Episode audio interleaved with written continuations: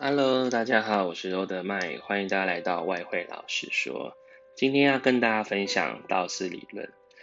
各位在学习技术分析之前啊，您对道氏理论应该是不会太陌生，因为我们在所学的很多的基础理论来说，都是来自于道氏理论的。那它的起源呢，在什么时候？在于一九零零年这个时间哈。呃，查理士道在一个市场的一个讲座当中分析他的文章。主要分析是当时的股票市场的一个行为而已，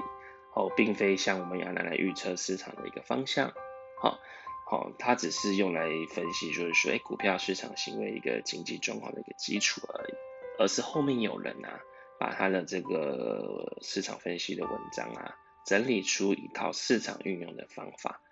好，那怎么去运用啊，市场的走势等等之类的，于是道氏理论的雏形就在。一九三二年，那个那个时段就发生了。OK，那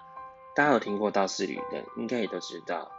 技术分析当中的前提假设，市场行为包含了所有的资讯，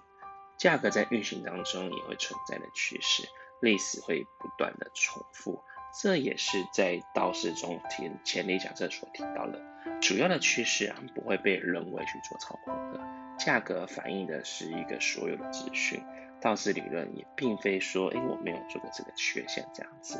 所以在道氏的定义当中，不管是上升或者是下跌，都必须以收市价作为最后的一个依据啊，因为收市价是最后多空双方交易的结果，好，所以道氏理论的前提假设与技术分析的基础才会始终相近的原因这样子，这也是为什么道氏理论可以说是现代的技术分析的一个基础理论这样子。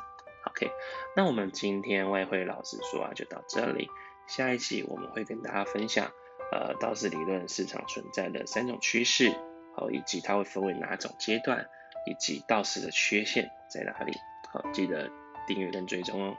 拜拜。